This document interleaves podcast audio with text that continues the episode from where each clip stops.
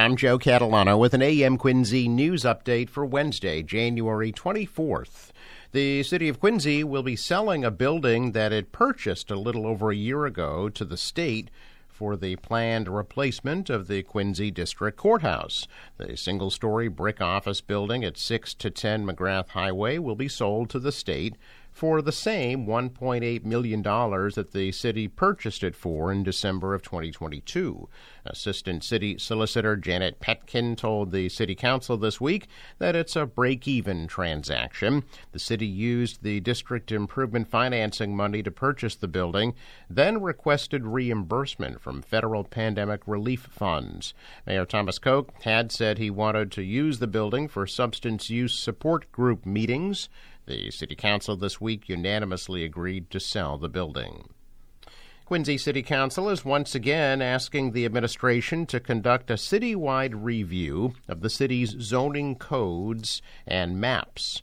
Councilor at Large Nina Liang this week reintroduced a resolution that was approved last year requesting the review, which she says has not been done since 1970. Council President, Ward 3 Councilor Ian Cain, echoed his colleagues in supporting the effort. The resolution states that the review should reflect the needs of residents, including density, protecting open space, establishing viable business districts, broadening the tax base, and incorporating access to public transportation. Also, this week, Councilor Nina Liang reintroduced a resolution asking that the city review the potential adoption of the state's specialized stretch code that sets new energy efficiency standards for new developments. The code ensures that new construction is consistent with the state's greenhouse gas limits. Ward 1 Councilor Dave McCarthy worries that the code could place an undue financial burden on developers. Ward 4 Councilor James Devine also expressed concern about how adopting the stretch code would impact homeowners making improvements to their property. Liang agreed that a full in depth study of the code is required. There is a second ghost bike in Quincy. Quinn Cycles and the Mass Bike Coalition held a ceremony on Monday at Hancock Street and Albion Road in North Quincy to dedicate the Ghost Bike in memory of 63 year old Guang Hui Gao, who was struck and killed by a FedEx truck as he was riding a bicycle on September 26th. State Representative Tackey Chan and City Councilors Nina Liang, Dan Minton, and Scott Campbell also attended the ceremony, along with Gao's family members and members of the bicycle community. A ghost bike was also installed on McGrath Highway near Southern Artery in memory of 89 year old Wu Li Dane, who was struck and killed by a car while riding a bike in a nearby parking lot. Quincy College basketball coach Doug Scott will be honored for recently earning his 100th win during a ceremony this Saturday at Eastern Nazarene College in Quincy. Scott coached the Granite to their 100th win on January 18th with a victory at Holyoke Community College. The Quincy College Granite have earned regional championships and postseason berths under Scott's coaching and a dozen alumni have gone on to play at four year NCAA and NAIA schools. Scott was a standout player at Quincy High School and Massasoit Community College and returned to coach at Quincy High before leading up the basketball program at Quincy College. He's also active with the Boston Amateur Basketball Club, coaches his daughter's grade school team, and serves as director of summer leadership camps for the Bow Foundation, which provides activities and education for 7th, 8th, and 9th graders. Scott will be honored during a brief ceremony Saturday at 1 p.m. before the Granite take on Community College of Rhode Island at ENC. Now, fearing a spate of hospital closures that could jeopardize health care access for vulnerable patients, the Massachusetts congressional delegation wants a financial briefing from Steward Healthcare. Lawmakers also want an update on the status of Steward's facilities and the company's plans to ensure the communities Steward's hospitals serve are not abandoned. The company, which last month announced plans to close a long term care and rehabilitation hospital in Stoughton this spring, is facing major financial challenges that could lead to more facility closures.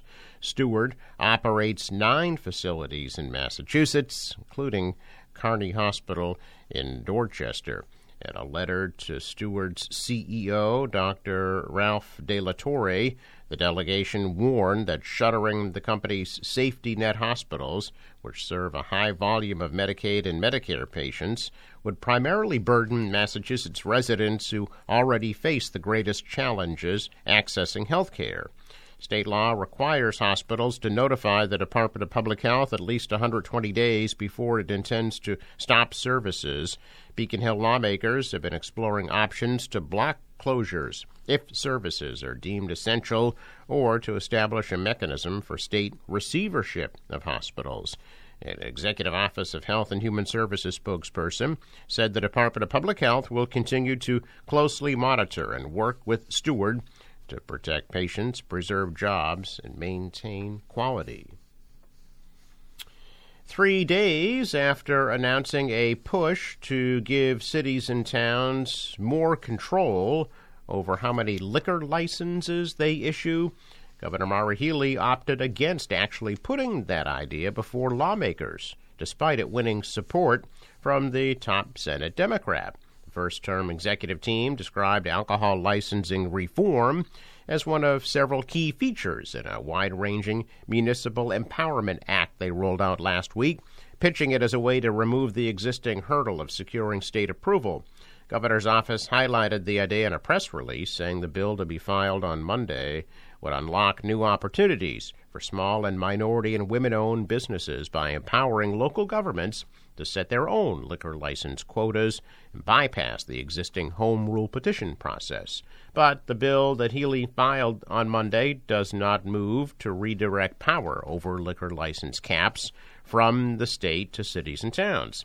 Healey met privately with House Speaker Ron Mariano and Senate President Karen Spilka on Monday before she officially filed her bill and it did not become clear until after the trio spoke with reporters that Healey would no longer include the liquor license reform in her legislation. Under current law, cities and towns that want to issue more liquor licenses need to secure the state's blessing by filing a home rule petition, getting it passed through both branches and signed by the governor. Some leaders have argued that that system poses unnecessary obstacles and handcuffs local decision making to the whims of the legislature.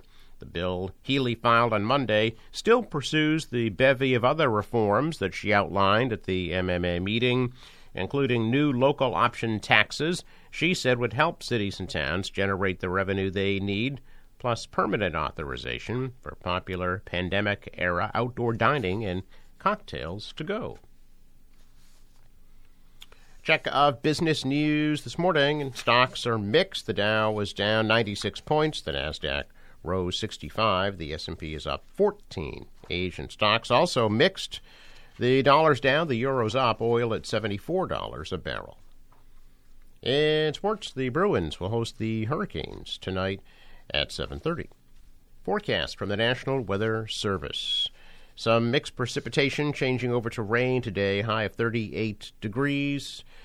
Cloudy tonight, low 32. Tomorrow, mostly cloudy, at a high of 52. Rain on Friday, the high of 46, and then cloudy 42 for Saturday. The marine forecast calling for one foot waves, southerly winds at 5 to 10 knots, and a high tide at 10:17 a.m. Sunrise 7:04 sets at 4:47. I'm Joe Catalano with an AM Quincy news update for Wednesday, January 24th.